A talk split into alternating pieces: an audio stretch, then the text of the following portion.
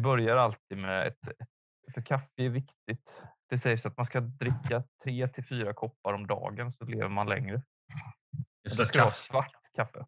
ja, just att kaffet tar slut innan vi är igång känns inte bra. Så jag har varit och fyllt på. Nej, dagens avsnitt börjar ju med en, del, en hel del teknikstrul eh, då vi befinner oss på olika platser. Jag sitter här i Växjö, metropo- Smålands metropol och du befinner dig i härliga eh, Norrlandslandet, Peking. Peking. Ja, precis. Nej, men Ja. kan inte du introducera dagens ämne då? Filip, Ja. är ju, Filip eller eh, som jag kallar honom, Lund, han är ju emot det här med att man ska säga hej och välkomna till dagens poddavsnitt. Jag heter bla bla bla. Han vill ju att vi ska ha någon slags sömnlös övergång. Ja, nej, men vi får väl ta och hälsa alla som eh, eventuellt sitter ute och lyssnar välkomna till vad som är ett försök till ett första avsnitt av Vi snackar idrott. Och eh, varför vi har valt att göra en podd av det här är ju för att vi vanligtvis sitter och diskuterar olika ämnen inom idrott och eh, tänkte att eh, vi ville göra det i ett annat forum och diskutera det med folk som har mer kompetens än vad vi själva har. Så därför har vi även som plan att intervjua någon med någon professor eller idrottstjänsteman eller vad som helst som är mer kom- har mer kompetens inom vissa områden som vi väljer ut. Och eh, inledningsvis här då med första avsnittet så har vi tänkt att prata om kapitalisering av idrott som vi har eh, valt att kalla det. Så, eh, nej, men för att börja med att eh, kanske presentera oss som kommer att eh, driva den här podden och eh, vars röster ni kommer vara tvungna att plåga er igenom så heter jag Filip och eh, är yrkesverksam inom idrotten. Jobbar på ett förbund i Norrköping. Jag har en bakgrund från att ha läst eh, en idrottsvetenskaplig kandidatutbildning för snart vad är det, fem år sedan och gick då i samma klass som eh, Erik. Det var då vi, våra vägar möttes för första gången. Precis. Jag heter då som sagt Erik Wernegård och jag bor och verkar i Växjö för tillfället. Jag studerar just nu på Stockholms universitet eh, men har också arbetat på ett specialdistriktsförbund blir det va? Ja, Ehm, eh, Eh, i Jönköping närmare bestämt. Och har också då som sagt eh, idrottsvetenskaplig bakgrund i form av ett, eh, att ha läst idrottsvetenskap på universitetet i Växjö. Vi har ju båda två varit aktiva inom idrotten ska sägas också. Dels genom att själva ha utövat idrott men också genom att vi har varit ledare eller andra organisationsuppdrag i, i föreningar. precis. Så vi har en, en, en egen erfarenhet av idrott på olika sätt. Det är väl bland annat utifrån vår egen erfarenhet och upplevelse som vi kommer diskutera det här med, med människor som kan lite mer än vad vi kan eh, om idrott. Precis, för det är ju någonstans där utifrån vår egen bakgrund, dels som aktiva men också eh, verksamma som ideellt engagerade ledare och funktionärer vid tävlingar och vad det än må ha varit genom åren så har ju olika diskussioner varit återkommande och då har vi valt att göra en podd om det här i, med förhoppning om att kanske också klargöra lite om vad idrottens eh, eller hur idrottens eh, arbetsmarknad är uppbyggd, vad det finns för olika jobb man kan jobba med inom idrotten. För det är ju också en fråga man får och har fått genom åren när man har läst att vad blir man när man har läst en idrottsvetenskaplig kandidatutbildning? Och det kan ju vara svårt att besvara också för man får ju ingen titel på samma sätt som om man läser till lärare eller något annat. Ehm, utan det är ju lite vad man kan forma det lite utifrån vad man själv har för intresseområden så att säga. Och vi som har läst en utbildning som dessutom är delad mellan coaching och management har ju haft en väldigt bred grund i utbildningen där flera har blivit tränare och gått det spåret och andra jobbar mer på det mm, med det organisatoriska och som idrottskonsulenter kanske på något DF eller kommunalt med föreningsfrågor ja, eller starta eget. Det finns många vägar att gå. Eh, Men det Precis. finns ju på många andra ställen också och många andra utbildningar. Så det är ju inte på något sätt utbildningen unik i sig. Det är bara att han har inriktning mot idrott och Mm. det som vi har intresse för. Och eh, som sagt, första avsnittet här har vi valt att rikta in oss på idrottens kapitalisering. För idrotten är ju i grunden uppbyggd på att vara en folkrörelse och det är därifrån traditionerna kommer inom idrotten. Men det skedde ju ett skifte någonstans 1967 där de här amatörreglerna ehm, avskaffades och eh, pengar gick från att ha varit ett hinder till att bli en möjlighet inom idrotten. Ja. Den, den ekonomiska utvecklingen inom idrotten är väl det som, som det här i, eh, avsnittet kommer att handla om och som har intresserat oss en hel del. Hur den här utvecklingen har skett och vad som kan komma att hända i framtiden. Och, ja, men idag så kommer vi att intervjua Thomas Pettersson. Thomas så stötte vi på första gången under vår utbildning där han undervisade i, i olika moment. Eh, han är verksam som senior professor på, idrottsvetenskapliga, på den idrottsvetenskapliga enheten vid Malmö universitet eller Malmö högskola. Och hans forskningsområden är framförallt svensk fotbolls professionalisering, eh, selektions och rangordningsmekanismer inom barn och ungdomsidrotten, relationen mellan skol och föreningsidrott samt idrott och socialt entreprenörskap. Han har skrivit en hel del artiklar om framförallt förändringen från folkrörelse till den mer kommersialiserade idrotten som vi ser idag. Vi har ju valt att ta med Thomas just för att han är ju som sagt, som du nämnde, professor inom idrottsvetenskap och eh, vi spelar in detta efter vi har haft eh, intervjuer med Thomas och eh, det var väldigt intressant att höra Thomas tankar och eh, kunskaper inom det här. Och och grunden för varför vi tycker det här är intressant är ju för att vi kan urskilja två motstående intressen. Dels så har vi ett ideellt ledarskap och ett ideellt engagemang. Det kan vi alla se och har vi alla säkert stött på i form av den lokala ideella föreningen som anordnar träningar och så vidare. Och det är liksom i den här folkrörelsen där då som, som det här ideella gräsrotsarbetet kanske är det allra viktigaste för att den ska fungera och för att den ens ska vara möjlig överhuvudtaget. Och för unga är det här också en möjlighet att socialiseras in i ett, i ett samhälle och, och även en, en viss demokratisk funktion i att man lär sig hur det fungerar. Och Thomas har bland annat skrivit att idrotten som folkrörelse har haft just den här vitala rollen för barn och ungdomar, vilket också har innebär, inneburit att ja, stat och kommun har kunnat hjälpa till med bidrag och subventioneringar för att stötta det här allmännyttiga ändamålet som de här ideella föreningarna har. Detta kom också till uttryck i bland annat Framtidens idrott där man skriver att stat och kommun har stött den här Eh, drivna idrotten på olika sätt. Och att man då upplever att det finns ett stort värde i att människor genom dels ideella föreningar bygger upp någonting för att tillgodose ett allmännyttigt ändamål till exempel. Och detta kan ju då ställas mot den andra sidan av det här. Som sagt, lite som jag tror du var inne på här Erik, två motstående intressen med att eh, vi har en idrott som är folkrörelsebaserad med det ideella arbetet och samtidigt har vi en eh, del av idrotten som är ganska starkt kommersialiserad och kapitaliserad. Och det vi vill prata med Thomas om framförallt är ju hur det här påverkar idrotten. Är det gynnsamt för idrotten eller är det negativt för idrotten? För om man ser till RFs värdegrund någonstans för idrotten så har vi ju dels det här med delaktighet och allas rätt att vara med och det är ju till följd av kapitaliseringen så finns ju risk för att priser ökar eh, i avseende att delta i aktiviteter men också Eh, att det kan eh, leda till mer selektering i att få fram en eh, bättre produkt så att säga i avseende för underhållningsindustrin om man ska dra det åt det hållet. Och det är ju framförallt det här som hur framtiden kommer att se ut. För att I en av Thomas artiklar så beskriver han att stora delar av idrotten är ju fortfarande uppbyggd på det här ideella engagemanget och medlemstyp och så vidare. Eh, och att det är en mindre del som är kommersialiserad idag. Eh, men hur kommer det se ut i framtiden? Kommer det förändras? Kommer idrotten se ut på ett annat sätt framöver på grund av det här? Och är det här två intressen som är förenliga med varandra? Det, kan, det kanske inte är så att, att man kan förena de här två intressena. För vi har dels, till exempel om man tittar på den ideella idrotten så ska den vara styrd av till exempel demokratiska principer, allas lika värde, alla får vara med.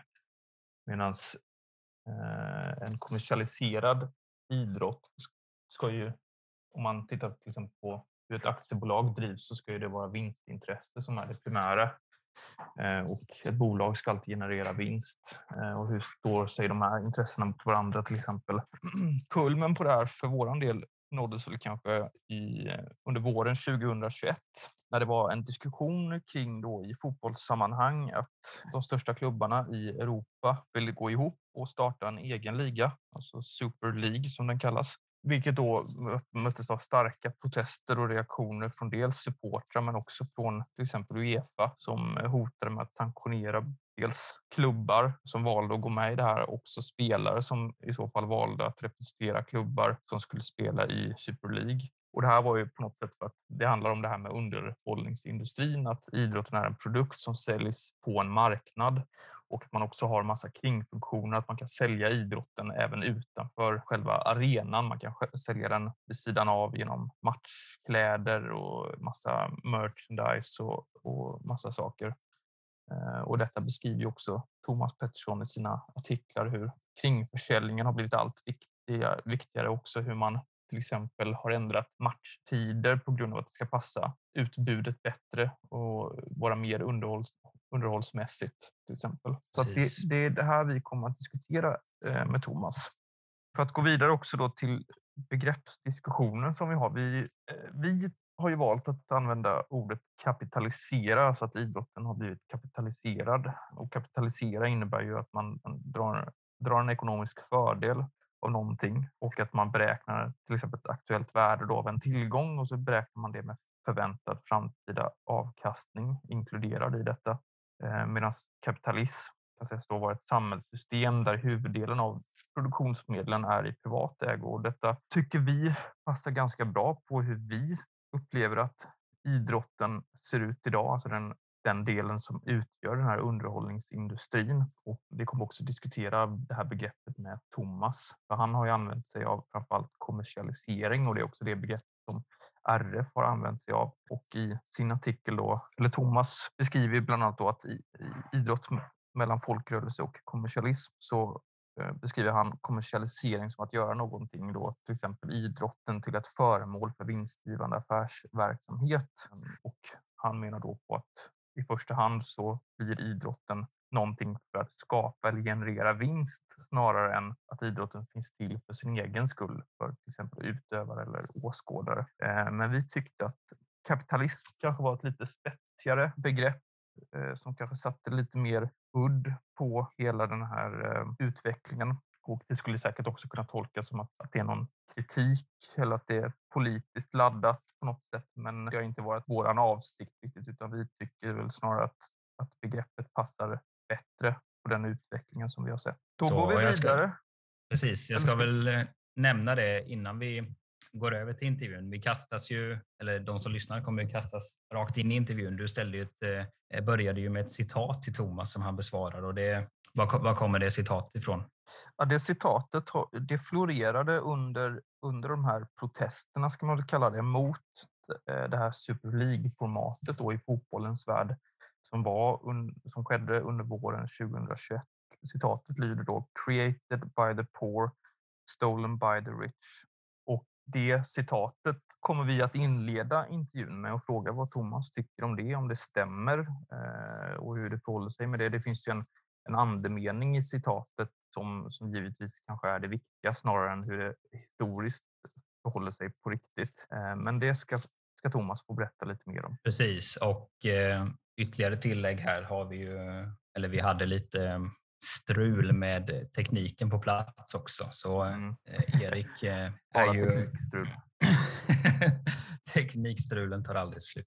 Nej, Nej men eh, Erik är ju den som kommer att ställa majoriteten av alla frågor. Jag satt ju nervöst kallsvettig och eh, kollade på ljudvågorna som spelades in på datorn och hoppades att allt skulle komma med, vilket det senare inte gjorde. Men eh, vi eh, har gjort det bästa vi har kunnat med det materialet vi fick ihop och jag hoppas att det på något sätt ska ge en någorlunda sammanhängande bild av intervjun med Thomas som vi hade. Varmt välkomna återigen och eh, njut av vår härliga intervju med Thomas Pettersson, professor i... Det är lite som att nu när eh, personalen i biosalongen kommer in och Eh, eh, stäng, av- stäng av telefonen, Ja. visa hänsyn och eh, trevlig åktur.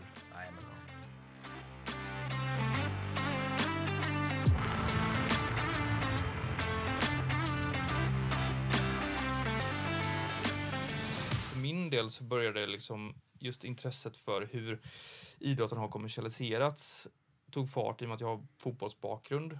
Ehm, och det här med korruption, mästerskap som köps upp, den här spelarkarusellen där en spelare säljs för en miljard eh, och det bara stiger och stiger. Eh, där började egentligen mitt intresse för, för det här. Eh, och som rubrik på det här avsnittet så har vi idrottens kapitalisering created by the poor, stolen by the rich. Eh, och jag tänkte höra med dig lite vad du har för kommentar på just, om vi bara börjar där, liksom på just det här citatet. Vad väcker det för tankar hos dig? Ja, Jag skulle säga att det är inte riktigt korrekt eftersom eh, created by the poor, det kan man ju liksom inte säga om den engelska extrema överklassen. Eller hur? Nej, precis. Det vore nästan synd att anklaga dem för det. Va? Utan det var ju precis tvärtom. att De skapade ju amatörismen va? utifrån att de ju aldrig behövde liksom, tjäna några pengar eller så. Va? Utan det, deras mått var ju liksom att de, de tyckte det var fult att, att träna. Därför att vad idrotten skulle göra det skulle lyfta fram deras egenskaper som, alltså på rent liksom, rasistiska grunder. De menar ju liksom att de var bättre människor även fysiskt än de the poor. Så att säga. Så, eh, och det var ju den formen, det som, som blev den amatöristiska formen, det var ju den som sen exporterades till de nordiska länderna och blev så att säga modellen för the poor att bygga sin egen eh, idrottsrörelse på. Så det är en oerhörd paradox den där. Alltså.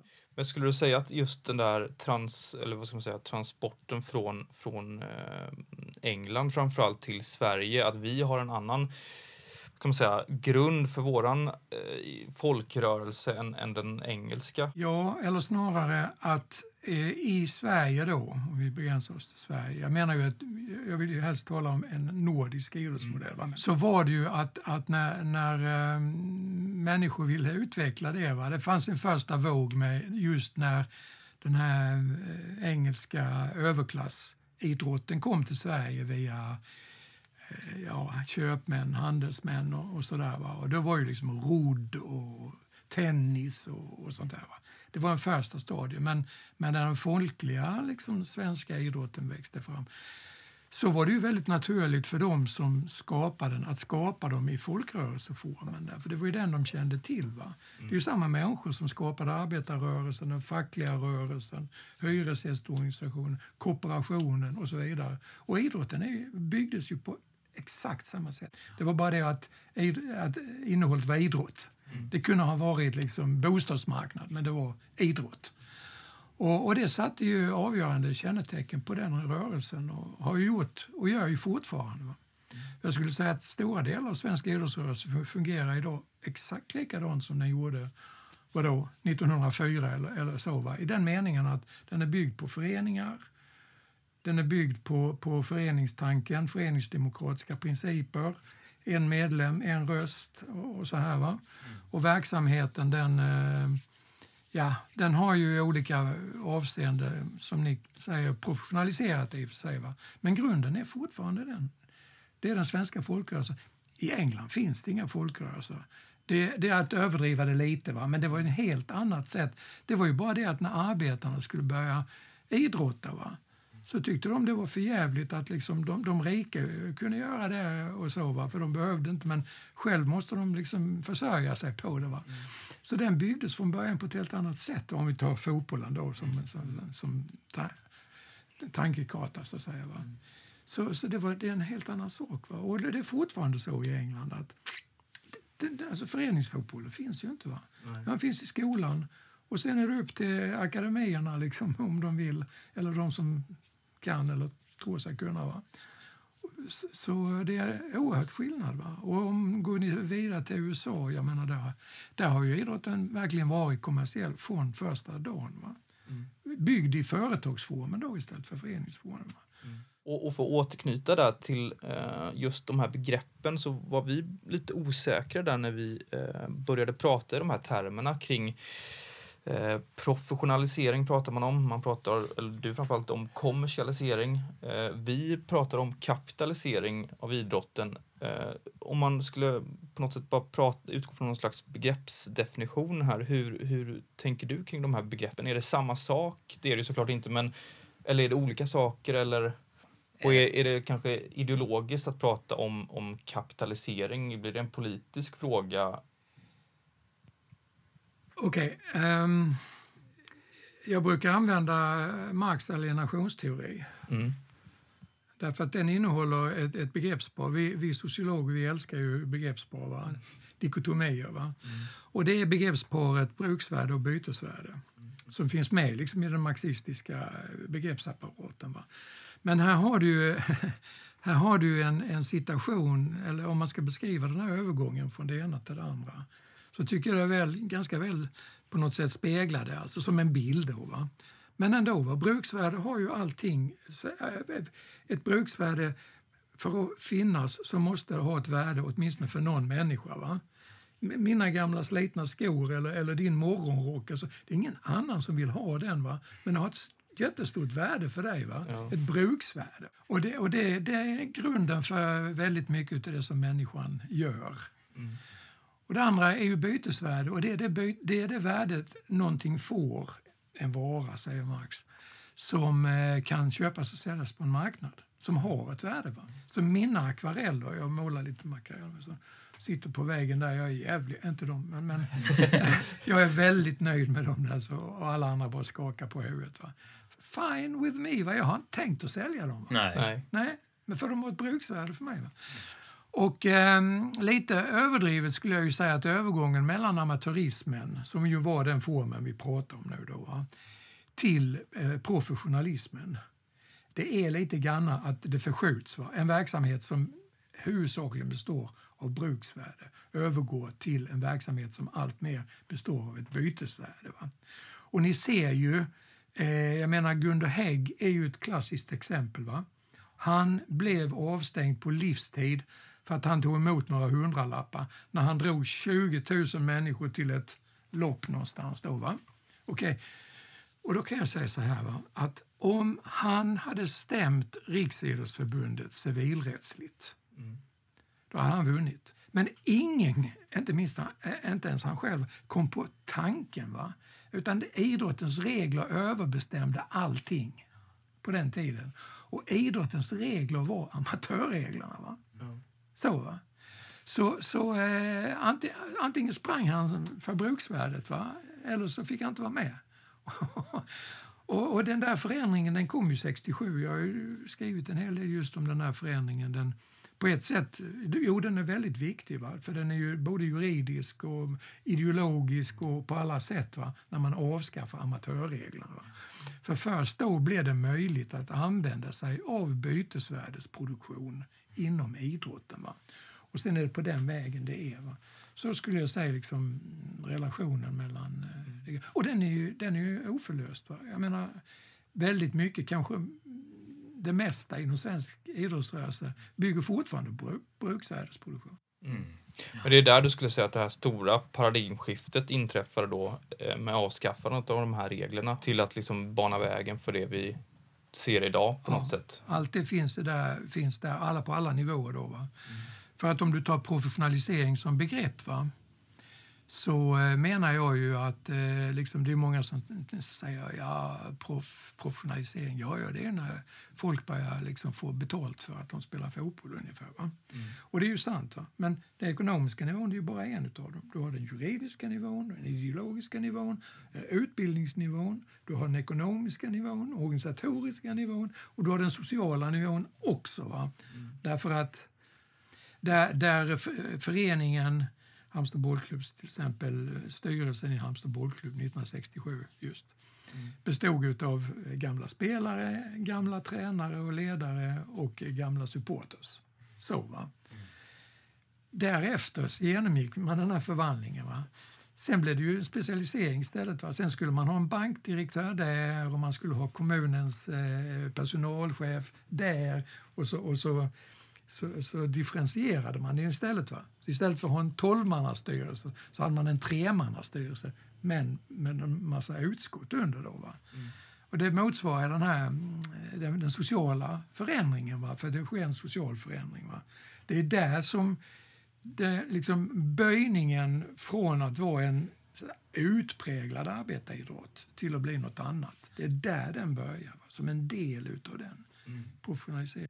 För det är också lite det vi tänkte med just begreppet kapitalisering, att det på något sätt också väver in möjligheten att, att, göra, alltså att få avkastning på sina pengar, att man kan investera i någonting för att sen få tillbaks det. Och att det också är en del av, av den utveckling som vi ser idag, att, att människor investerar sina pengar i eh, ja, fotbollsklubbar nu som senast. Eh, både på grund av ekonomiska anledningar men också av till exempel sociala anledningar. Jag, jag, jag förstår ju att det finns väldigt starka motsättningar. Eh, för, för de engelska fotbollsklubbarna de, de har ju liksom en, en, stark folklig bas. Alltså de har ju många som engagerar sig i dem och så. Va? Och de har ju många som har väldigt svårt för det här, liksom, som du säger, kapitaliseringen. Då, va? Eh, och jag menar ju att eh, alltså på ett sätt är det naturligt att eh, om vi säger då att eh, bytesvärdesproduktion blir allt mer utbredd mm. och bytesvärdesproduktion sker bara av ett enda skäl, att tjäna pengar. Mm. Alltså det, annars behöver den inte ha den formen. Va? Mm. När folk liksom ska in i idrottsrörelsen idag, liksom, ja, jag har ett företag, alltså, så säger jag varför? Ja, men det är väl bara det som, det är liksom som en förening. Nej, det är inte som en förening. Nej. Då, då skulle du bildat en förening eller ja. gå in i en förening. Va? Har du ett företag så är det för att tjäna pengar. Det, det, det finns bara ett enda skäl till att starta ett företag. Det är att tjäna pengar. Så du får ju det liksom naturligt som en del av ja. verksamheten. Men om man skulle titta på svensk idrott och, och liksom på något sätt måla en karta över hur det ser ut. Eh, för vi tänker oss att all svensk idrott är inte kommersialiserad utan det är fortfarande stora delar som inte är kommersialiserade. Det, det är det. va. Det är de allra översta lag, det allra översta lagret i ett ändå begränsat antal av specialidrotts, specialidrotterna. Va? Mm. Som, som, som vi pratar om. Om vi, på, alltså om vi har det som problematik, alltså mm. det som ni kallar för kapitalisering. Eh, utan, herregud, vi, vi är medlemmar i Oråsa IF mm. här ute. Mm. Jag menar, det finns ju inte, liksom, man ser inte en krona där ute. Va? Men föreningen lever och den eh, engagerar traktens ungar och, och, så, och så här. Va? Jag menar, så, eh, och det är ju det som är, du, du talar om en karta, jag, jag skulle vilja se en sån karta eh, skapad. För det är ett jättejobb. Va? Jag, jag är ju den senaste statliga utredaren av svensk idrottspolitik. Va? Mm. Eh, och eh, vi hade, en, när vi jobbade med det, så hade vi en föreställning om att vi skulle göra en sån karta. Va? Vi skulle försöka göra en idealtyp som då inbegrep liksom som där allting var, alla de här olika formerna var, var representerade. Va? Och, så skulle vi balansera dem mot varandra i, på storlek och liksom alla de här andra kön och, och liksom så. Ja, vi släppte den. det hade tagit tio, hade tagit tio år och vi hade ändå inte kommit särskilt långt. Alltså. För det, det, är ju så det ser ut. Va? Det är väl 72, 73, 74 olika specialidrotter som finns representerade i Riksidrottsförbundet. Va? Och, och, och, och, det finns, alltså, det, du kan skära det lite så här. Va? Det finns lagidrott och individuella idrott. Det finns eh, eh, idrotter som är väldigt eh, beroende av eh, lokaler mm. Mm. och som inte är det. Ja, framförallt alla de som bara behöver en skog för att... Precis, ja. Eh, eller en, liksom en liten väg så här eller så. Eh, och, det, och du, eh, alltså, det finns... Eh, så man kan generalisera i viss mån. Va? Men sen ska du ner till liksom vilka, vil, för vilka är ett, idrott, ett nationellt idrottsgymnasium livsviktighet? Och för vil, vil, vilka liksom vägrar att delta i den verksamheten? Ja, det kan ni ju gissa. liksom. och så, va? så allt detta sammantaget va, visar ju en väldigt komplex karta om du skulle eh, rita den. Och det är väl också i den komplexiteten som, som vi pratade om innan där, där våra intresset liksom verkligen fångas upp. Eh, den här kombinationen då mellan folkrörelse som vi också har konstaterat att det finns fortfarande en folkrörelse och det här kommersialiserade då, där vi ser liksom toppklubbar som vi pratar om till exempel då Malmö FF till exempel då, som är eh, och just eh, clashen däremellan. Mm. Men, ehm, och just i det här ingenmanslandet då där, eh, vi säger en division 3-klubb i fotboll till exempel, hamnar ju på någonstans däremellan.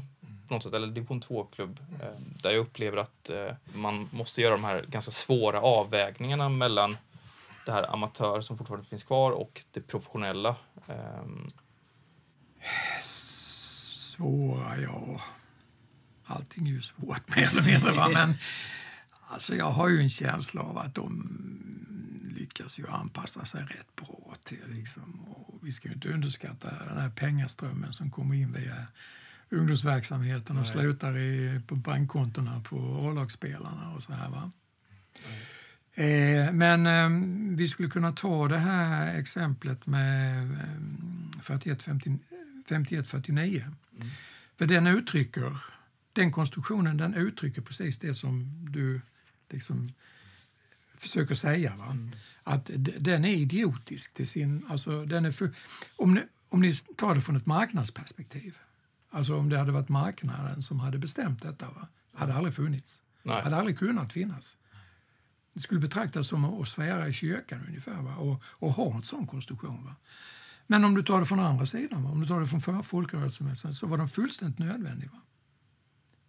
Därför att annars hade de fått avskaffa så säga, Ja, folkrörelsen. Va? Precis, ja. Så det är och vissa klubbar, du vet, eh, AIK fotboll bildades ju direkt va? Och, och så. Va? Och sen har du ju andra såna här som, eh, ja du vet, han i Östersund och lite så här va. Eh, han Rysholm eller vad han heter. som, just det, eh, precis. och så här Ja. va. Så, så det börjar ju äta sig på olika sätt in i det. Va? Och det, det ligger ju bakom. Va? Och man kan ha ett, man kan ha ett kapitalbolag som sköter försäljning och, och, och så här. Va? För att ingen vill ju förlora liksom skattepengarna till ungdomsverksamheten. Va? Nej. Så då har man liksom... Alltså he- hela den logiken, på punkt efter punkt, så stöter alltså så är den onaturlig. Men nödvändig, så att säga. Men det känns som att det nästan är två eh, oförenliga världar på något sätt Ja. som egentligen kanske inte går att mixa ihop utan man har gjort någon slags märklig hybrid många gånger. Precis, och det är därför jag använder det här med bruksvärde och bytesvärde. Va? För det är rent att se, va? Liksom Marx han sa det, liksom, att bruksvärdet det är, liksom, det är det som gör människan till människa. Va?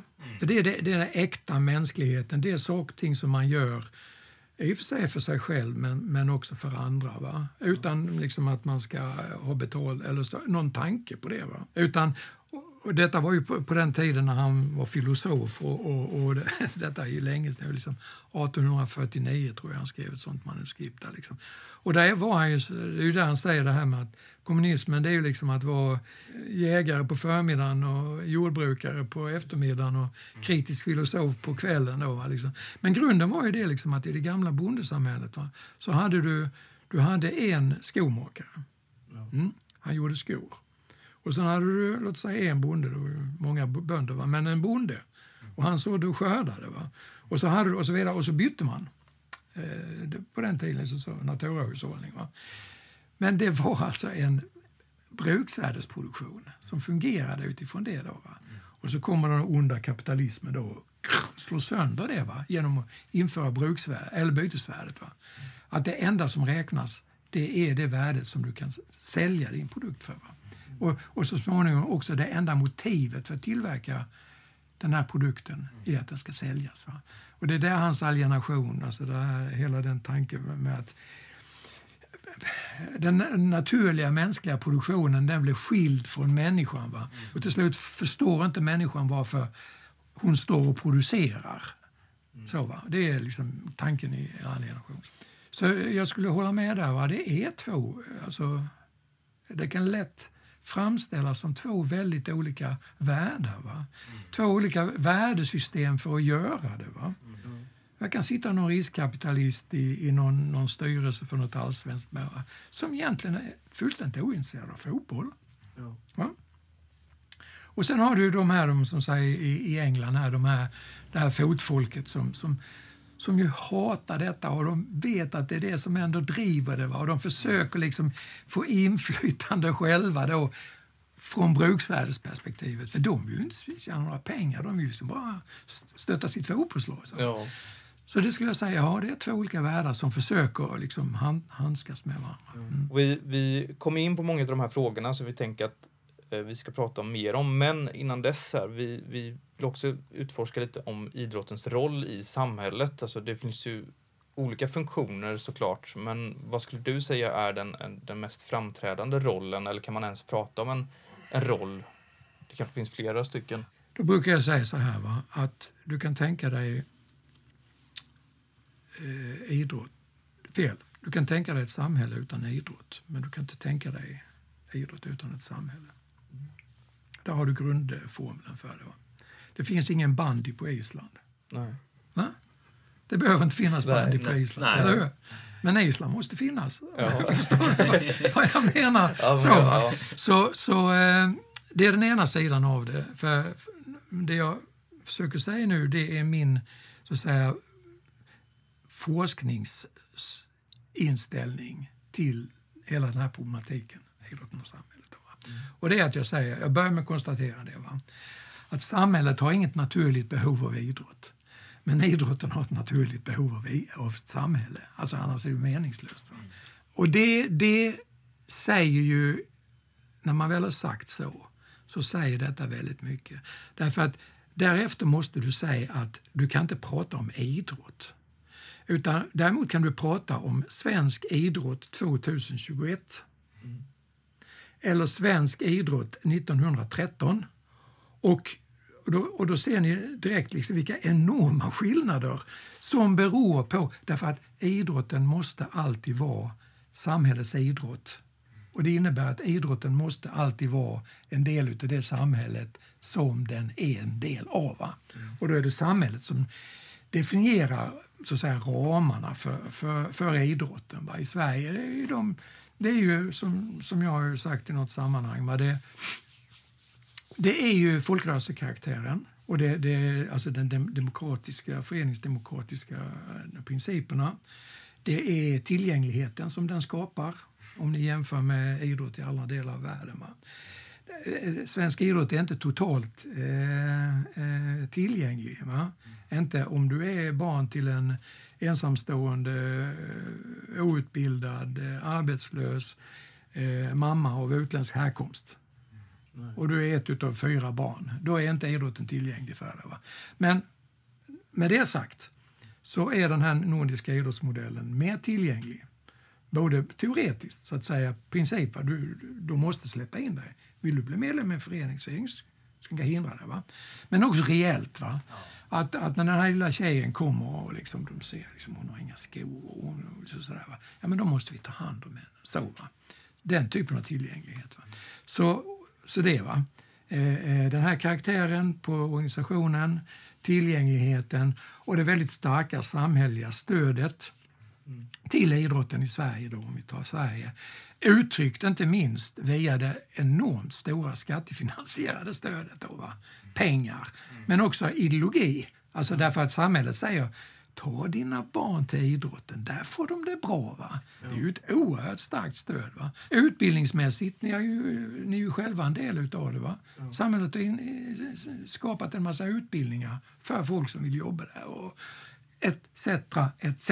Va? Så vänta lite nu här, för detta är bara den ena sidan och det är viktigt. Va? Ja. Därför att om vi nöjer oss där, då skulle vi kalla detta för en slags eh, för en speglingsteori. Alltså idrotten speglar samhället. Så kunde vi nöja oss där. Men den är väldigt reduktionistisk. Därför att, å andra sidan, så har idrotten ett mycket rikt eget inre liv baserat på de regler, organisatoriska förutsättningar, de normativa liksom, eh, eh fair play och så här. Va? Reglerna som finns i, i, i idrotten och som gör att om du inte är inne i idrotten, om du inte förstår idrotten så blir det fullständigt obegripligt. Va? För ni har ofta mött liksom det här att å ena sidan så, så säger han då, eh, vet han, Paisley eller vad han heter, att, att fotboll det är inte frågan om liv och död. Det är mycket viktigare än så. så va? Å andra sidan har ni säkert alltså jag kan inte begripa att 22 fullvuxna människor springer efter en lädertross. Klassiskt. Va? Så, va? Ja. Okej, vad har ni där? Jo, ni har inifrån perspektivet och utifrån perspektivet. Mm. de är fullständigt okej okay, tycker jag båda två. Va? Men för, nu så illustrerar det, det liksom att det finns mycket som händer inom idrotten som du inte begriper om du inte är en del av den. Då, va? Därför kan man inte reducera idrotten till en spegel av samhället. Va? För du kan vara, du kan vara som sagt, du kan vara eh, eh, arbetslös, outbildad, lite alkoholnedgången och så vidare i samhället.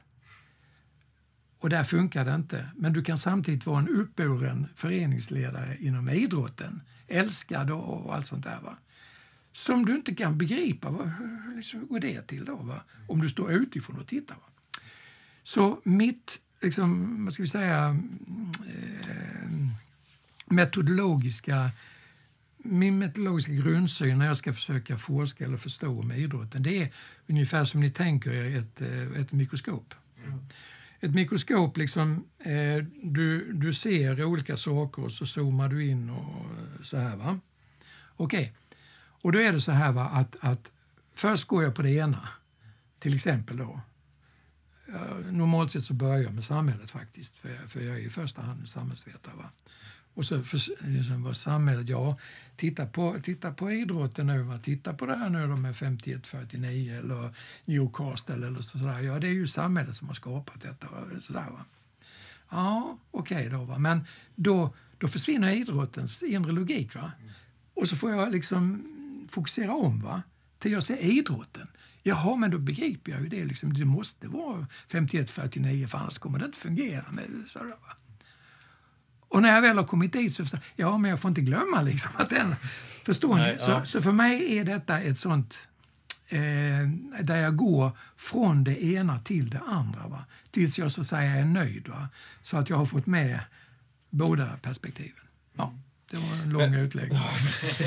En väldigt bra utläggning. Och, eh, men jag tänker att, för det så pratar du om att um, den här samhällsutvecklingen på något sätt är uh, oundviklig, förstod jag det som. Att vi kan inte göra någonting åt att samhället tar den riktning den tar och att idrotten följer efter till viss del. Men den här inre idrotten, finns det någon möjlighet där att det finns en risk att den kärnan på något sätt hotas av det här ökade kommersialiserade. För där är också på något sätt förstod jag det som att det är två motstående intressen oftast. Alltså du pratar om demokrati och eh, det här föreningskänslan om att vem som helst kan vara där och det just det här funktion, eller vet du, inte bytesvärde utan bruksvärde. Det, bruksvärdet. Att uh-huh. det på något sätt kan hotas av det som sker runt omkring. Ja, alltså det hotas ju varje dag. Uh-huh och på, på väldigt många olika... Alltså till och med Orosa EF skulle man kunna tänka sig va? Eh, att det hotas. Eh, jag råkar veta att det gör det faktiskt, men det vill jag inte prata mer om för det är en Nej. hemlighet. så att säga. Mm. Jo då, alltså det, det, är ju, det är ju så när det står liksom så här olika krafter emot varandra. Va? Vad, vad, man kan säga är att samhället kan så att säga påskynda eller inte den, den utvecklingen. Då, va? Och, jag, och där är jag inte heller sån här mekanism, mekanisk. Jag, jag, kan ju se, va, som jag tog det här exemplet med Gunder Hägg, va, att eh, du kan i längden inte ha en amatöristisk idrott, punkt, i ett modernt samhälle. För det, alltså, det, det, logiken bryts på så många olika punkter. Va? Så det, någon anpassning måste ske. Och det är ju inte att samhället ska anpassa sig till idrottens villkor. Om ni förstår vad jag menar. Utan det är en fråga om tid, rytm och, och, och, så här va? och hur starka de olika aktörerna är. Va?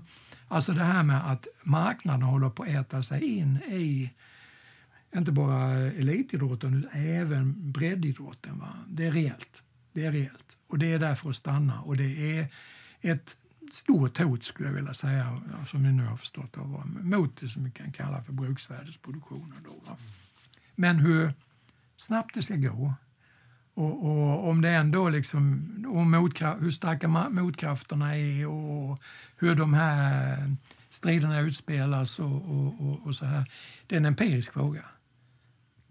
Det är svårt att säga något generellt om det. det, det är bara, liksom, jag vill bara då liksom säga att jo, det förekommer. Det förekommer dagligen och i rik eh, mängd. Alltså. Och då kan vi också tänka så här, ja, men antingen kan man tycka att det är av godo eller så tycker man att det är av ondo. Men bör man göra någonting åt utvecklingen och vem ska då, är det statens ansvar att se till att man sätt sakta ner den här utvecklingen eller hur tänker du kring det? Eh, ja, alltså eh, normativ eller ideologisk, det är, liksom, det är ju allt. Ja, det, vi kommer inte ifrån det. Alltså, det finns naturvetare som hävdar liksom att här finns det 87 atomer.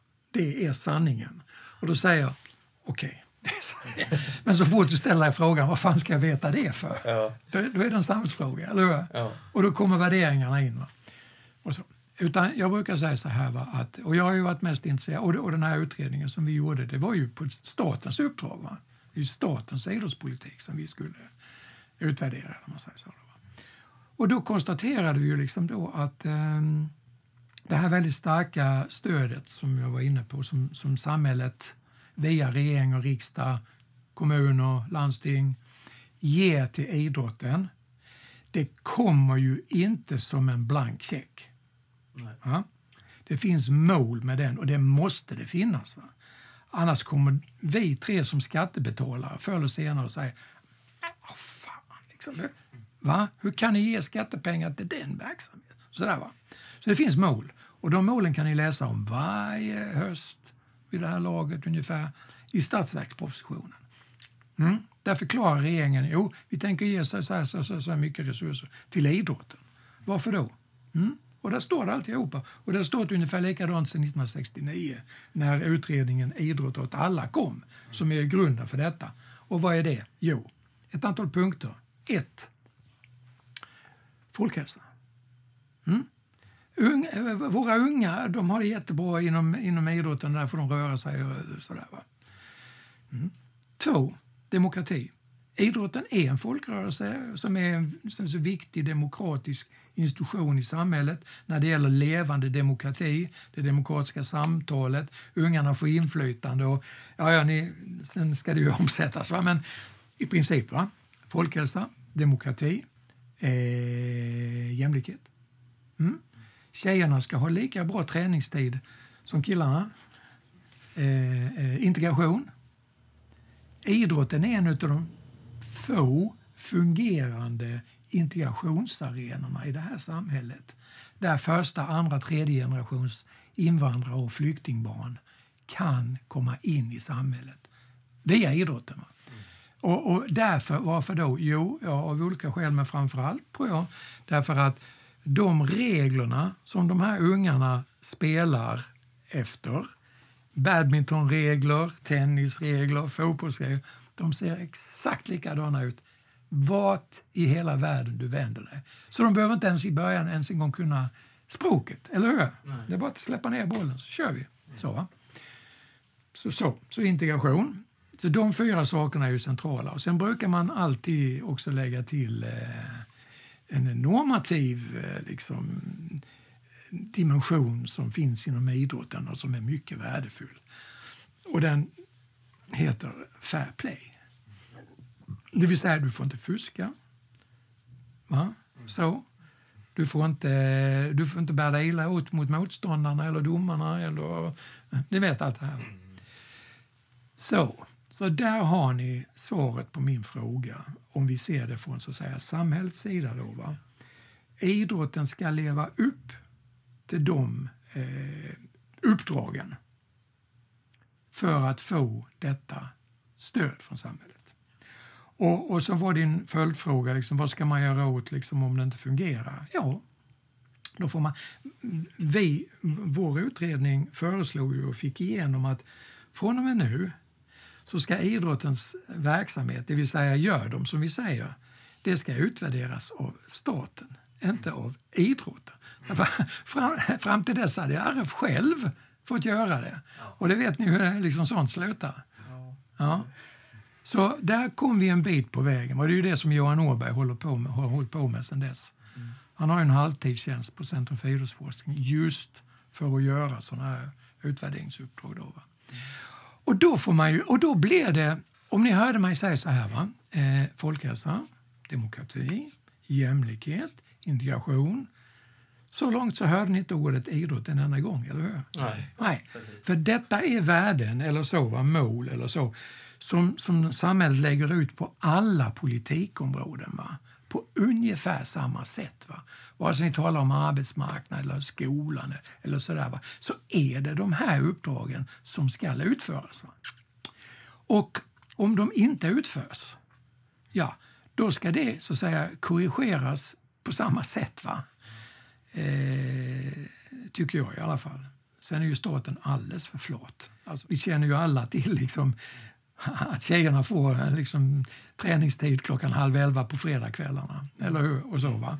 så, så det, idrotten lever ju i måttlig grad upp till det här va? och är inte särskilt förändringsbenägen he heller. Va? Men det, där har väl du lite tankar? Ja, för eh, utifrån de här samhällsuppdragen som du pratar om så har du ju skrivit en artikel om hur Friskis och Svettis har nekats inträde till eh, Riksidrottsförbundet. Ett par, tre Ja. har jag skrivit. Jag har engagerat mig i den frågan. Ja. För att jag, jag, jag såg den som en slags lackmustest. Mm. Ja. på... Alltså att för, för, för konstruktionen i Sverige är ju att RF fördelar skattemedel i myndighets ställe. Precis. Precis, ja. Det är en sån här gudomlig konst- konstruktion som egentligen inte borde finnas. Va? Och vi, på det formade vi ju liksom nyckeltanken i utredningen. Det var ju det, det kontraktet som, som gör, eh, som, inte, som inte kan skrivas. Men som måste liksom ligga till grunden för alltihopa. Då, va? Och, och då skulle jag säga, och det har jag ju sagt många gånger, liksom att, att eh, du, behöver inte, du behöver inte komma längre än till, det, till den första av de här uppgifterna som jag sa, folkhälsa. Mm. Vad är det som idrotten bidrar när det gäller folkhälsa om de in, vägrar att ta in Frisk Svettis som medlemsförbund? Va? Vad är det för Jo, men bara där är det ju liksom... Ja. ja. Så det är det jag menar, så jag har använt det som ett exempel på att ta ifrån dem den där rätten. Alltså, det är meningslöst. De kan få fördela det som vi kallar för organisationsstödet. Det är ju det som, som går till badmintonförbundet därför att de spelar badminton. Och ett rikt samhälle ska ha råd med, för det bekräftar också för oss att vi är människor. Va? Men, eh, men inte mer. Va? Allt, allt annat som har att göra med, med sådana saker, då, vad du vet, integrationspengar och spola kröken och ni vet allt sånt där. Va?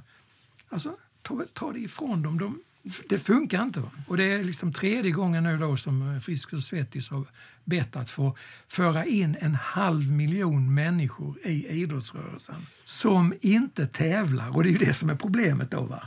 Det är därför som de inte... De tävlar med, bara med soffan, som de säger. Va? Men de utför ett gigantiskt folkhälsopolitiskt arbete. Va? Och att säga nej tack till dem va, gör för mig då att då har de avhänt sig den rätten att verka i myndighetsstället. Eh, men för vi tänkte också på det kring RFs särställning och idrottens här autonoma ställning. Har det sin grund i idrotten som folkrörelse eller har det sin grund i hur idrottens utveckling har tagit fart? Alltså, det finns flera svar på det. Va? En, en, ett första svar som vi kan pro- prova det är ju liksom att detta är en eh, politisk fråga. Och du har en situation, eh, ja, inte minst, ja, du har haft den länge då i riksdagen. Alltså, du har inte ett politiskt parti som vågar ta en strid med RF. Nej. Det är ingen, val, ingen valfråga direkt kanske. Så va. Och så har det ju varit länge va. Och det vet ju RF mycket väl va. Så de säger att naha, vi är, vi är en organisation på det civila samhällets område. Och här ska inte komma någon jävla stat här och tala om för oss vad vi ska göra. Vi ska utforma vår verksamhet själv. Och det är ju liksom eh, en, eh, en, en grundskott mot kontraktet. Va? För att å ena sidan, ja. Va? Det är en liksom, organisation på, på det civila samhällets område. Va? Och, det, och samhället, alltså staten, ska vara försiktig med liksom att lägga, in sig. Så, va? Men, å andra sidan, jag menar, de kan väl inte ha carte blanche för, för skattemedel? Alla andra måste ju liksom redovisa för, för att få skattemedel. Då, va? Så att idrottsrörelsen måste ju förstå att staten har vissa krav som idrotten måste tillmötesgå mot att staten också vet att idrotten har vissa krav som de måste eh, gå till. Eh, men så fort man skulle skriva ner denna formeln så skulle den krascha. Så den ska vara implicit, som vi säger. Va? Den ska vara underförstådd. Va? Men när RF beter sig på det viset så, så, så lever de inte upp till kontraktet. Va? För de säger skit, ge oss pengarna och så titta någon annanstans. Va? Och det går inte, det duger inte alltså. Det, det kan inte duga. Eh, så det är ett politiskt svar, men att det politiska systemet inte har liksom tillräckligt med muskler för att göra någonting åt detta. De försöker nu, vi märker ju det. Va? Det har ju blivit en delvis annan ton sen den utredningen och, och sen andra saker händer så, där, va? så börjar ju liksom om det nu var kulturutskottet tror jag som gjorde en riktig så här genomlysning och sa vad håller ni på med och så där, va? Mm. Och, och, och, och, det ifrågasätts på andra sätt. Va? Jag menar en sån som hon Lind nu som är idrottsminister. Hon är ju ingen fan av Riksidrottsförbundet så att säga. Nej, och sådär va. Så det, visst, men alltså det finns en så att säga blockering va, som gör att RF liksom lugn, alltså kan sitta lugnt i båten och räkna med att de kommer att fortsätta att, att eh, få fördela de där pengarna. Va. Mm. Samtidigt som de vet att liksom, det här med Frisk och svettis, det var inte bra. Va. Alltså det togs illa upp där på regeringskansliet. Och Björn Eriksson som springer omkring, struttar omkring och säger att jo men Riksidrottsstyrelsen ville ju detta. Så, där då, va? så kan man ju fråga sig, okej okay, varför ställer inte kabinettsfråga på det då? Mm. Va? Vi lägger hela vår liksom så, tyngd bakom att Riksidrottsmötet ska ta med Frisk och Svettis. Och gör ni inte det så avgår vi. Precis. Ja. Varför gjorde ni inte det? Nej, så, då, så var det ju inte då. Va? Så jag ger mig fan på att de har ju liksom delat ihop detta eh, från början. Det kan jag aldrig bevisa. Det andra eh, sättet att svara på det är ju liksom att det, det är ett kraftspel detta. Va? Och nu talar vi internt, Riksidrottsförbundet. Så vet ni ju att det finns ett antal förbund som är större och bättre och vackrare och rikare och sådär va, än de andra va? och har mer makt. Och jag vet inte om ni känner till den historien, men liksom, när amatörreglerna avskaffades 1967 så avskaffades, avskaffades de först av Svenska fotbollsförbundet på våren och sen av RF på hösten. Bara så ni vet. Liksom. Det är inte förvånande om man säger så. Att, att det... Och så, va? Så, så det är liksom så att om fotbollsförbundet säger nej, va, så nu fick de ju en snyting. Och, vet, och vad gör de då? Det har jag skrivit om också. va? Då skvallrar de till regeringen och nu vill vi att regeringen ger oss pengarna liksom direkt. Va? Det är ju totalt brott mot, mot eh, det här kontraktet. Va? Ja, och hotar att lämna. Och hotar lämna, liksom. ja visst. Mm. Så, eh, men fram till dess alltså, det var väl en sinkadus då. Fram till dess så, eh, ja, om, om fotbollen, ishockeyn, friidrotten, skidorna kanske, simningen möjligt, alltså några till där. Va? Om de säger en sak va, så blir det så. Och de har ju sina egna intressen. Och de, de största där, va, de är ju de som, nu kommer vi tillbaka till det, va, mm. som är mest kapitaliserade. Va, som är mest liksom in, inom marknadslogiken. Va, och som använder, som jag nu menar, va, tävlings, tävlingslogiken till att tvinga fram liksom, eh, bytesvärdesproduktion.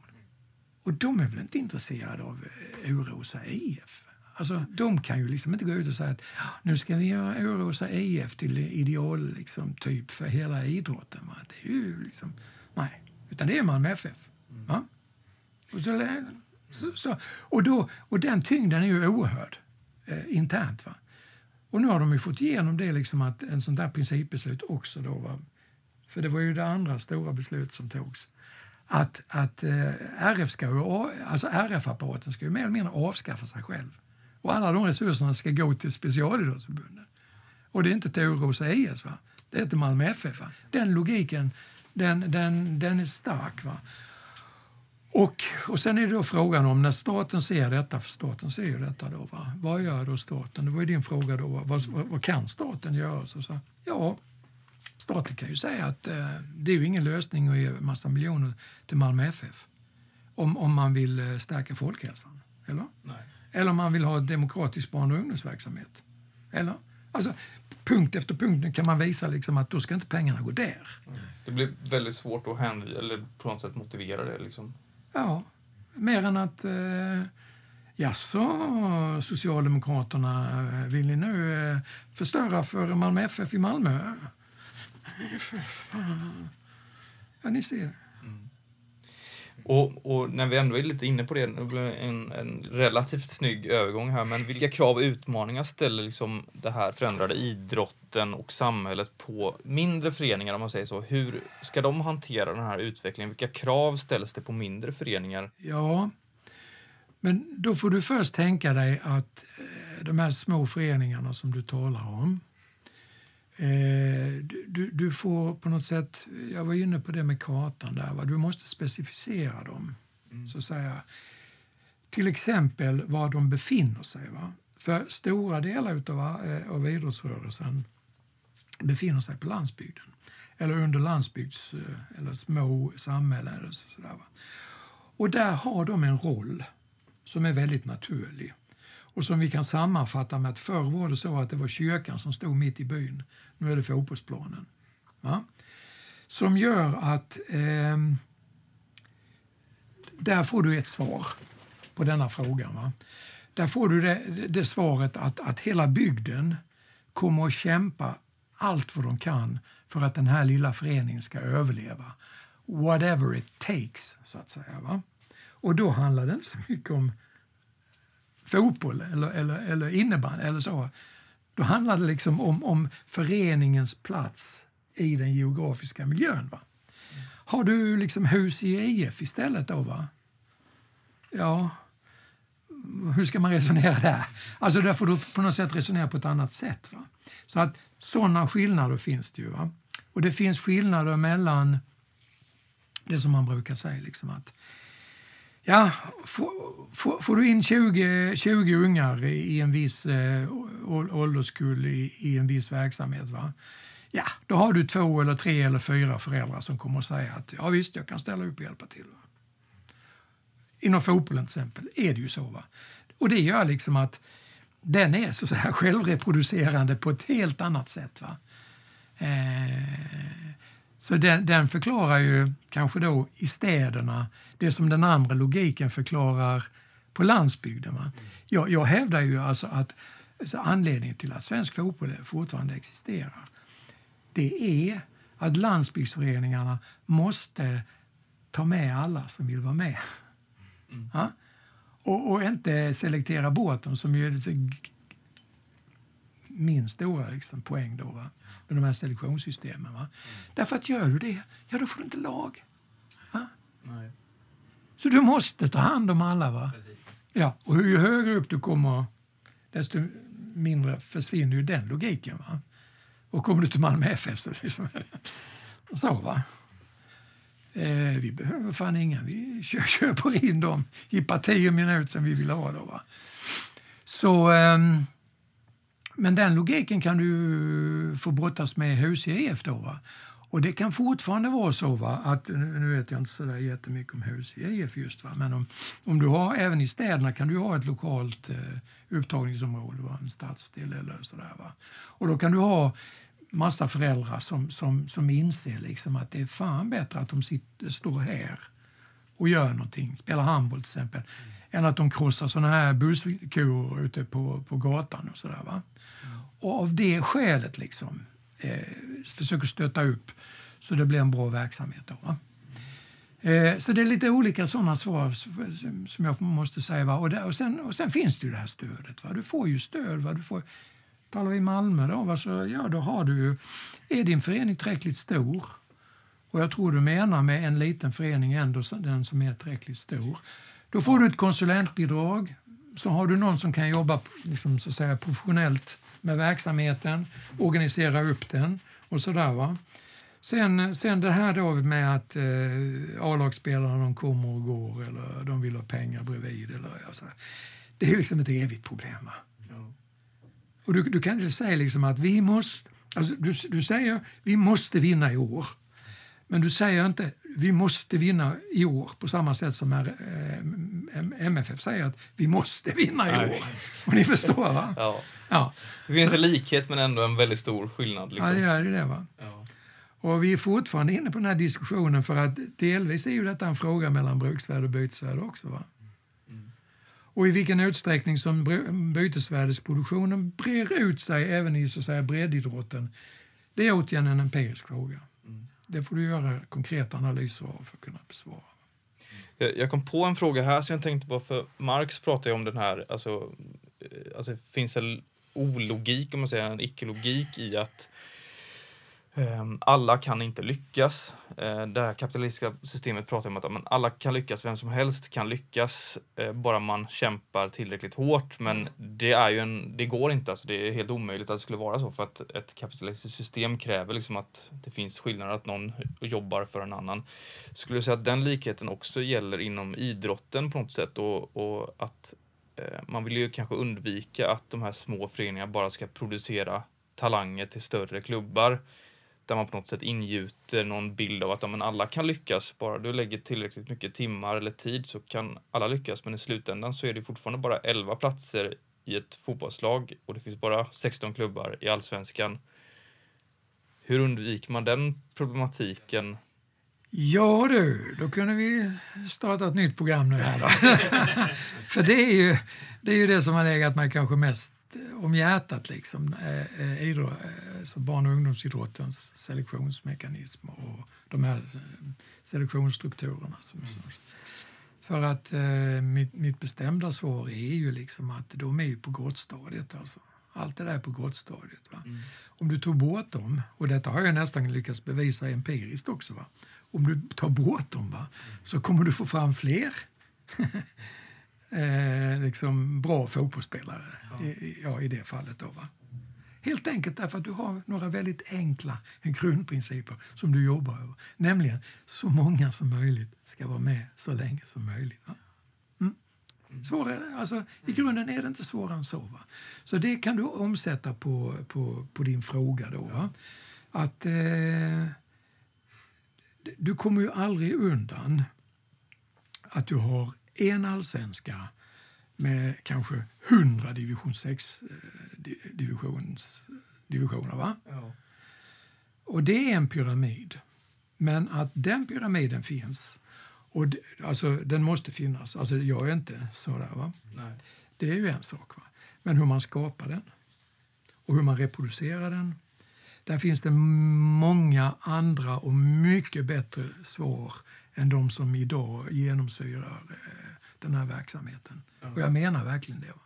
Och, på något sätt, och där återkopplar jag igen till min fråga, blir det ju på något sätt att det blir ju fortfarande på bekostnad, om man ska dra det väldigt långt, på eh, för jag menar, alla de här spelarna då till exempel har ju fortfarande fått möjlighet att träna på konstgräsplanen i det här lilla samhället till exempel. Och om man ska utnyttja de här resurserna som samhället har stått för då på något sätt och sen så koncentreras det som du säger på en väldigt liten skara högre upp i slutändan. Mm. Eller så, så tänker jag i alla fall att det, om man ska se det väldigt långt. Liksom. Ja, alltså jag, jag menar ju det, va? att om du, om du får till dig, låt säga 20 tjejer mm. som vill spela handboll. De är 5, 6, 7 år gamla. Du ska ha hand om dem till de är 19. För, för då lämnar de ungdomsverksamheten. Då blir de seniorer, då är de vuxna och då ska de ut. Va? Och, och detta är problemet är ju samma problem som i skolan. Va? Försteklassarna kommer in va? och de ska finnas i undervisning till de är 19. Mm. Det, det, grunden är det samma problematik fast man ofta inte tänker på det. Va? Om du behandlar de här 20 på ett anständigt sätt som i första hand handlar om att de ska vara med till de är 19. Va? Om du sätter det som första grundläggande princip för din verksamhet. Jag vet ju att det, var en, det finns en bok om det. En, en ishockeytränare i AIK faktiskt. Som, som, som, eh, han hade varit till och med allsvensk tränare och allt det där. Va? Men slutade, kom tillbaka och skulle väl pensionera sig eller så. Va? Så sa AIK liksom så, ah, men kan du inte ta hand om en årgång? Ja? ja, men det kan jag väl göra, sa han. Men då, då ska ni veta, då ska ni veta en sak. Att min första och främsta princip med den verksamhet jag ska bedriva med de här, det är att så många som möjligt ska vara med så länge som möjligt. Och så ska jag anpassa all den verksamheten till det. Och de vann alltså junior-SM den årgången i AIK. Och han använde sig av bra verksamhetsprinciper. Och om man tittade runt omkring då, så tittade han runt på, på Hammarbys motsvarande, på Djurgårdens motsvarande. Utav denna årgången då va, fanns det en spelare kvar i Hammarby, ingen i Djurgården. Mm. Talande. Ja, det är verkligen det. Va? Därför det är så du uppfyller samhällets krav på dig, eller hur? Mm. Va? Då, då ger du till kejsaren vad kejsaren ska ha och Gud vad Gud tillhör. Va? Mm. Därför att, att göra så innebär inte att man förstör en ungdoms va? idrottsligt sett. Va?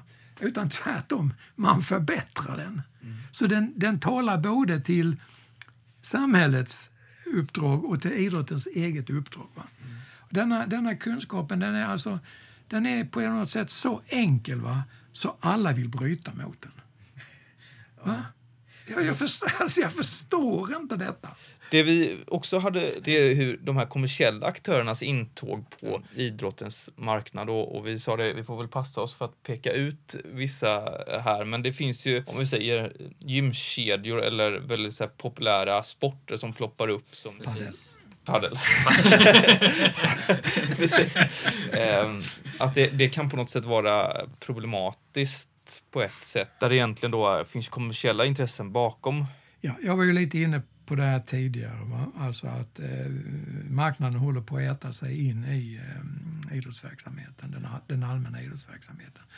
Och numera finns det ju liksom många sådana infalls, anfallspunkter eller anfallsvägar eller sådär. Va? Och, eh, och det, det är ju som jag sa, det är en daglig, en, en daglig strid. Va? Och den, mm. den tar sig många olika former. Va? Det tar typ liksom att eh, någon sån här stor kedja anordnar liksom, eh, idrottsläger, camps. Ja, precis, i, eh, i, i, ja, i eh, Ingelsta. Mm. Och så lierar de sig med Ingelsta IF. Och Ingelsta IF får några kronor för att göra det. Men ungarna får betala 4 000 kronor för tre dagar eller något sånt där. Då, ja. Ta det som ett exempel. Då, va? Vad beror detta på? Vad, vad, vad, är så att säga det kommersiella intresset här? Jo, men det är ju på ett sätt självklart, för det är en, det är en sån här idrottssko eller idrottskläds... Eh, det är klart, de vill att... Alltså i den allra mest drastiska varianten så vill de att ungarna ska köpa deras kläder. Va? Och att det är därför de gör det. Men det är ju så mycket mer än så. Då, va? Utan vad de gör är att och, de, och det kan vara en bra verksamhet. Va? De kan liksom säga att nej, men här ska vi inte tävla utan ni ska prova på olika... Det kan vara en jättebra verksamhet. Va? För de som har råd att komma dit. Va? Mm. För då är vi där direkt. Va? Det, detta som jag vill säga är ett exempel på ett av de allvarligaste problemen med att kommersiella krafter tar sig in i idrotten. Den selekterar också tillträdet. Mm. Ehm, och eh, ja visst, Ingelsta IF får, får en eh, får några kronor. Och de har väl alltså medlemmar som ställer upp som, ja du vet. Sådär, va? Men, men, men vad, vad är detta för någonting? Eh, är detta inte en verksamhet som Ingelsta IF skulle kunna haft året runt så att säga? Jo, det är det. Mm. Så, det, alltså här, så här kommer någon, någon, ett, ett nytt behov som har skapats. Ja? Och det här behovet säger oh, du ska få mycket pengar här nu om du hjälper oss. Då. Ja, säger de ju, för de behöver ju alltid pengar. Och sådär, va? Men vad är det de ställer upp på för någonting? Mm. Jo, de ställer upp på en verksamhet som begränsar tillträde till idrotten. Och det är kanske, tycker jag, den, det tycker jag är den allra liksom mest problematiska sidan av det. Va? Mm. Ja, men vi måste ju ha utbildade tränare då, säger Brommapojkarna. Då, va? Vi måste ju ha utbildade tränare vi måste ju, som, som får eh, betalt för det. Och då måste vi ta ut träningsavgifter som är så mycket högre. och så. Va? Jaha. Okej. Okay. Och vilka kan vara med på det, de villkoren? Mm? Alla? Nej. Nej. Och, och är det inte risk för en, en på något sätt stigmatisering där när också sådana här um, kommersiella aktörer träder in på den här marknaden och till exempel då erbjuder specialträning eh, till ett visst pris och sen så ska också föreningen själv konkurrera på samma marknad blir det på något sätt. Och, aha, men, för då blir ju också på något sätt eh, de här föräldrarna blir kunder som säger jaha men den föreningen de kan bara erbjuda det. Jaha men vad kan ni erbjuda? Eller de kan erbjuda det. Och sen så på något sätt växer det här upp till någonting som blir, som du säger, så här, risk att utesluta jättemånga individer för att du ska betala 4 000 kronor för ett hockeycamp tre dagar. Ja, alltså det är inte bara risk. Detta utspelar sig framför era ögon dagligen. Va? Ja. Och det begränsar, va? och du vet ju vilka det är som har råd att ställa upp. Va? Och du vet vilka som... Alltså det, det är en mycket klassisk liksom sån... Eh, ja, Max Weber kallar det ju liksom för det här closure, va? man stänger grindarna så att säga. Va? Ja, det där blev ju ett lite av ett antiklimax kan man väl säga. Som sagt, vi hade ju teknikstrul och eh, den sista halvtimmen gick ju förlorad i inspelningen, så det är ju också ett nybörjarmisstag från våran sida. Men så är det när man har fullt minne på datorn och eh, bättre planering nästa gång helt enkelt. Men vi vill ju givetvis rikta ett stort tack till eh, dig Thomas för att du deltog vid intervjun här och eh, väldigt intressant att höra på allt som du hade att berätta om. Det sa vi även på plats givetvis, men det kom ju inte med i inspelningen. Så stort tack ännu en gång för din medverkan. Och nu kommer vi två att diskutera lite. Vi kommer väl ta vid där vi avslutade, eller där intervjun bröt kan man väl säga, och diskutera Precis. lite hur, hur vi tror att framtiden kommer att se ut eh, utifrån den utveckling som har varit tills idag. Precis. Egentligen. För eh, avslutningsvis, det som vi har i intervjun där är ju att Thomas pratar lite, eller du ställer frågan och vi kommer in lite på det här med selekterings eh, processerna i idrotten med att eh, kopplingar av lag och så vidare och hur man på något sätt möjliggör att fler kan vara med så länge ja. som möjligt. Som någonstans också är RFs värdegrund. Men om man ska sätta en etikett på det som vi pratar om i slutet så tror jag att man skulle kunna prata om liksom företag på idrottens marknad eller idrotts eller föreningar som kanske agerar mer som en kommersiell aktör. Och dels så har vi ju företag kommer inte nämna några specifika företag, men som specialiserar sig på till exempel vissa, man anordnar aktiviteter eller läger eller camps eller olika typer av terminsverksamhet som, som i grunden påminner väldigt mycket om en, hur en ideell förening själva anordnar eh, sin verksamhet. För det här finns ju även i, inte bara i läger och träningssammanhang, även i tävlings eh, och matchsammanhang där företag går in och eh, arrangerar ett lopp kanske, men att arrangören är föreningen, men det är företaget som någonstans styr hela organiseringen och planeringen och får avkastning för intäkterna i mm. samband med det här. Precis. Och um, det här skriver jag också bland annat framtidens, alltså i framtidens idrott skriver man ju om, om det här till exempel och att man nästan ställer sig frågan att det, det kommer att stå på spel huruvida man, det handlar egentligen om att, att kommersiella aktörer erbjuder någonting som, som ideella organisationer redan erbjuder men som sagt tar betalt för det. Och det är ju en utveckling som existerar på grund av en allt mer kommersialiserad idrott. Och den enkla frågan, ja visst man kan väl ställa sig frågan, är det här bra eller är det dåligt? Och det, det, dels så är det en politisk fråga, tycker man att det här är bra? Att, att tillåta kommersiella aktörer på idrottens marknad, kanske mot barn och ungdomar, det kan ju vara precis likadan fråga som om man tycker att kommersiella aktörer bör finnas inom vård och omsorg eller inom skola, friskolor och så vidare. Men den problematisering som vi lyfter i, eller som Thomas pratar om bland annat, det är ju det här med att man riskerar att exkludera folk, eller kanske framförallt barn och ungdomar. Ungdomar då som, om man har ett, ett hockeycamp till exempel som vi hade som ett eh, exempel, man tar en ett par tusen, tusenlappar för att medverka så stänger det ute en hel del människor också som inte har råd att vara med till exempel. Och det är väl där det finns en viss problematik. Så, och sen har man ju hört otaliga gånger att eh, i olika sammanhang, inga namn nämnda eller inga så, men att det, det ideella arbetet kommer att försvinna så som det ser ut idag. Och det ska vi väl låta vara osagt vad, hur det kommer att se ut eller inte. För det kan ju varken du eller jag svara på här och nu. Men det finns ju någonstans en, en marknad för att sälja idrott som, de, som man gör. Och eh, någonstans finns det ju folk som är villiga att betala en slant extra för att slippa kanske det här ideella som det innebär att vara medlem i en förening. Mm. Då. Men eh, med det sagt så finns det ju risk att det exkluderar de som inte har råd att betala den här dyrare pengen för att delta. Och eh, det är väl det Thomas också ja. är inne på, att då är ju idrott inte för, till för alla, när alla ja. inte har möjlighet att vara med. Ja, och det strider egentligen också, tycker jag, mot hela grundkonceptet i den nordiska eller svenska idrottsmodellen. Att det byggs på ideella krafter, ett ideellt engagemang. Alltså det, det är ju i, i en tvär kontrast till det här. Du som lyssnar kan ju ta dig en funderare också vad, vad du själv tycker. Det är ju som sagt återigen, vi låter det vara osagt vad jag och Erik tycker i de här avseendena. Vi vill ju bara diskutera mm. frågan mm. och eventuella, ja, om det nu skulle vara något som kan betraktas som problem eller nytta för idrotten i de här frågorna. Det är, ja. som sagt är ju en subjektiv fråga.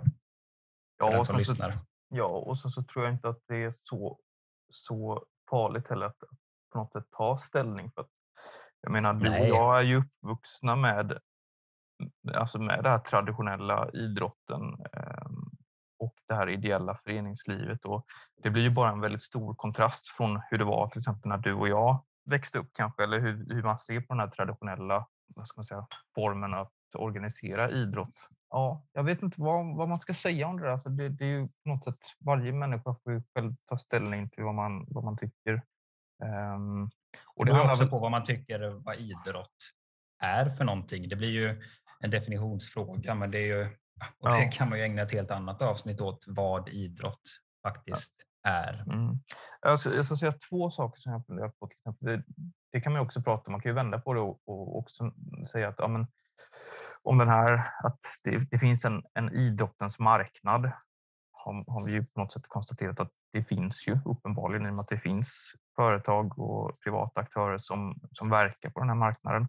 Då blir det ju också en snedfördelning då till exempel i och med att ideella organisationer får ju det här statliga bidraget och konkurrerar ju då på idrottens marknad. Från ett konkurrenssyfte så skulle det då bli en eventuell snedfördelning på den här marknaden om om idrottsföreningar fortfarande kan bedriva den här verksamheten då och samtidigt få bidrag samtidigt som man då i princip konkurrerar med andra privata aktörer. Skulle, det skulle kunna vara en, en möjlig utveckling framöver att man i och med att de här gränserna suddas ut mellan vad som är det ideella och det privata eh, och att detta på något sätt blir det, det riskerar ju att slå hål på hela den ideella folkrörelsegrunden på något sätt, för att dra det väldigt långt. Och sen så finns det också, alltså det finns ju, ska man se till att om man pratar om idrotten som en produkt så är ju också varje utövare en produkt som ska förfinas. Och eh, det är ett jättebra tillfälle i så fall för eh, individer som vill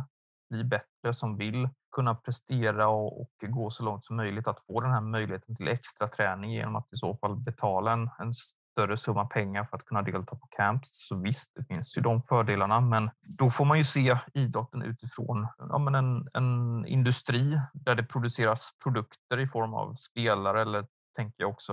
Eh, då ser man ju det ur ett annat perspektiv och kanske kanske inte direkt ur det här folkrörelseperspektivet. Ja, nej, men precis. Det beror ju på vilken ingång man har när man tittar på idrott.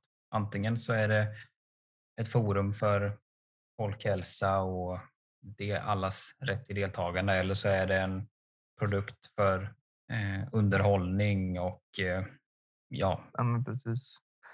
Och eh, ja, det är väldigt intressant. Och i den här, i samma, under samma etikett, alltså företag på idrottens marknad, så kan man också tala om till exempel, som vi har sagt i avsnittet med Thomas då, det här med eh, större sporter som växer sig väldigt stora Eh, sedan till exempel om man skapar ett förbund då, det paddelförbundet då till exempel, som har vuxit sig stora från att det har ju inte vuxit fram ur det här klassiska folkrörelse föreningsgrunden.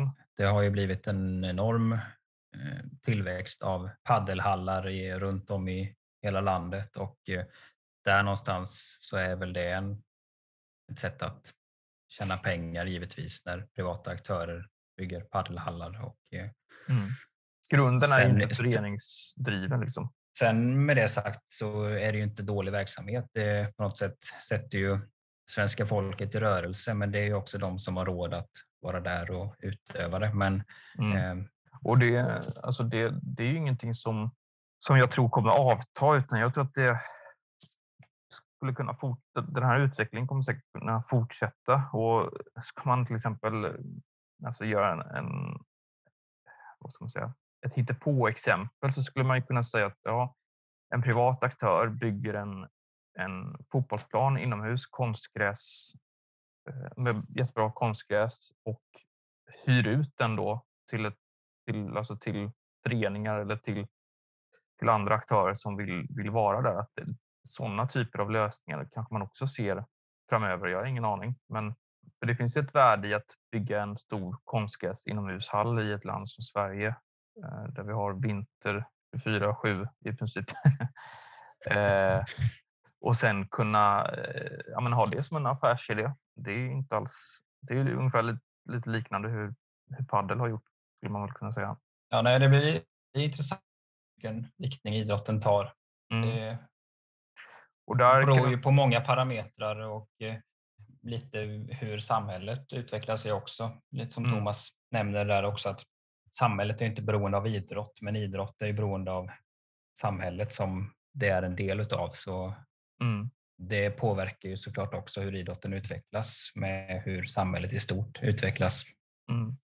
Och det kan väl också så här återknyta till just det där med att så här, lyckas, att vi lever i ett samhälle där alla ska lyckas och man ska nå framgång.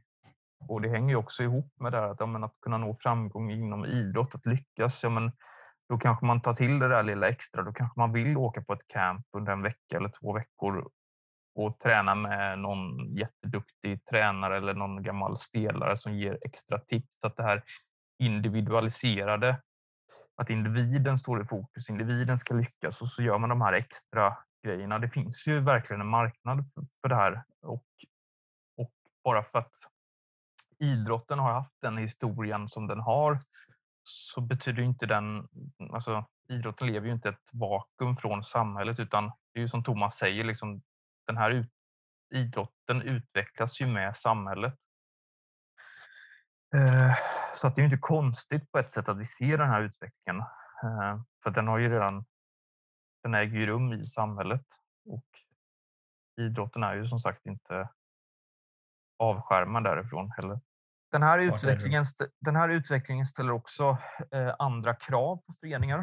Eh, till exempel så tar ju RF då i, i framtidens idrott upp att ja, men, jag har varit inne lite grann på det, men att föreningar an, kommer använda affärsmodeller som, som man använder i näringslivet som för att bedriva ett företag. Här blir då frågan egentligen vad går skillnaden mellan det ideella och det kommersiella? Hur kommer det här påverka sådana saker som föreningsdemokrati till exempel? I Sverige har vi fortfarande kvar den här 51-49-regeln. Eh, ute i Europa ser det annorlunda ut. Ett företag kan ju i längden inte styras genom föreningsdemokrati. Det skulle inte fungera, tror jag. Och någonstans så, så det finns ju tendenser om att, eller strömningar som vill ta bort den här 51-49-regeln som Thomas också är inne på och pratar om. Och är det någonting som, som vi kanske kommer skåda inom en snar framtid att vi också anpassar oss som, som resten av Europa har gjort? Det är ju en fråga. Ja, det, det, finns ju många frågor och det dyker säkert upp många frågor i huvudet på folk som lyssnar och eh, ja, det diskuteras ju dagligen i olika forum med idrottens utveckling och det är någonstans ovisst vart idrotten kommer vara i framtiden, men på ett annat vis kanske man kan se vissa tendenser som säger något om vilket håll det bär åt. Men det blir också avgörande vad vi och folk inom idrotten gör inom de närmsta åren. Det mm. kommer ju avgöra var eller hur idrotten kommer att se ut framöver. Och RF har ju sin strategi 2025 bland annat som man kan läsa om på Riksidrottsförbundets hemsida om man är intresserad av RFs strategi eller idrottens strategiarbete mm. och målet med 2025, vart man ska vara då. Har vi en lösning på de här pro problemen då? För det vet jag att vi också har diskuterat. Um, Thomas Pettersson beskriver i alla fall i en folkrörelse i förfall så pratar man om en möjlighet att kanske turdela eh, RF, alltså Riksidrottsförbundet, i en amatöristisk del och i en professionell del. Och där samhällsstödet eller eh, stödet från stat och kommun går till amatörgrenarna, eller amatördelen då egentligen. Och att den professionella delen som eh, utgörs av den här elitidrottsverksamheten bedrivs helt på marknadsmässiga grunder. För det, vi pratade om det med Thomas, att det är ju kanske två oförenliga intressen egentligen som möts. Att det går inte att bedriva ett, ett bolag på det sätt som görs. Det, det strider liksom mot syftet med ett, till exempel ett aktiebolag. Samtidigt som vi vill också värna de här med barn och ungdomsidrotten och den ideella folkrörelsen så kanske det här är en bra lösning till slut. Och det har vi också diskuterat om, man, om det är så man skulle göra. Eh, och att det kanske är framtiden, att det är en framtida lösning, att, det i, att man delar upp RF helt enkelt. Men det är också en klurig. Jag vet inte hur det skulle gå till i praktiken egentligen. Tack så mycket för att ni har tagit er tid att lyssna på detta avsnitt. Tiden går snabbt när man har roligt och vi ser med tillförsikt fram emot nästa avsnitt. Tack och hej! Vältaligt av dig. Ja, nej, men tack för att ni har lyssnat och eh, vi återkommer med fler avsnitt framöver här.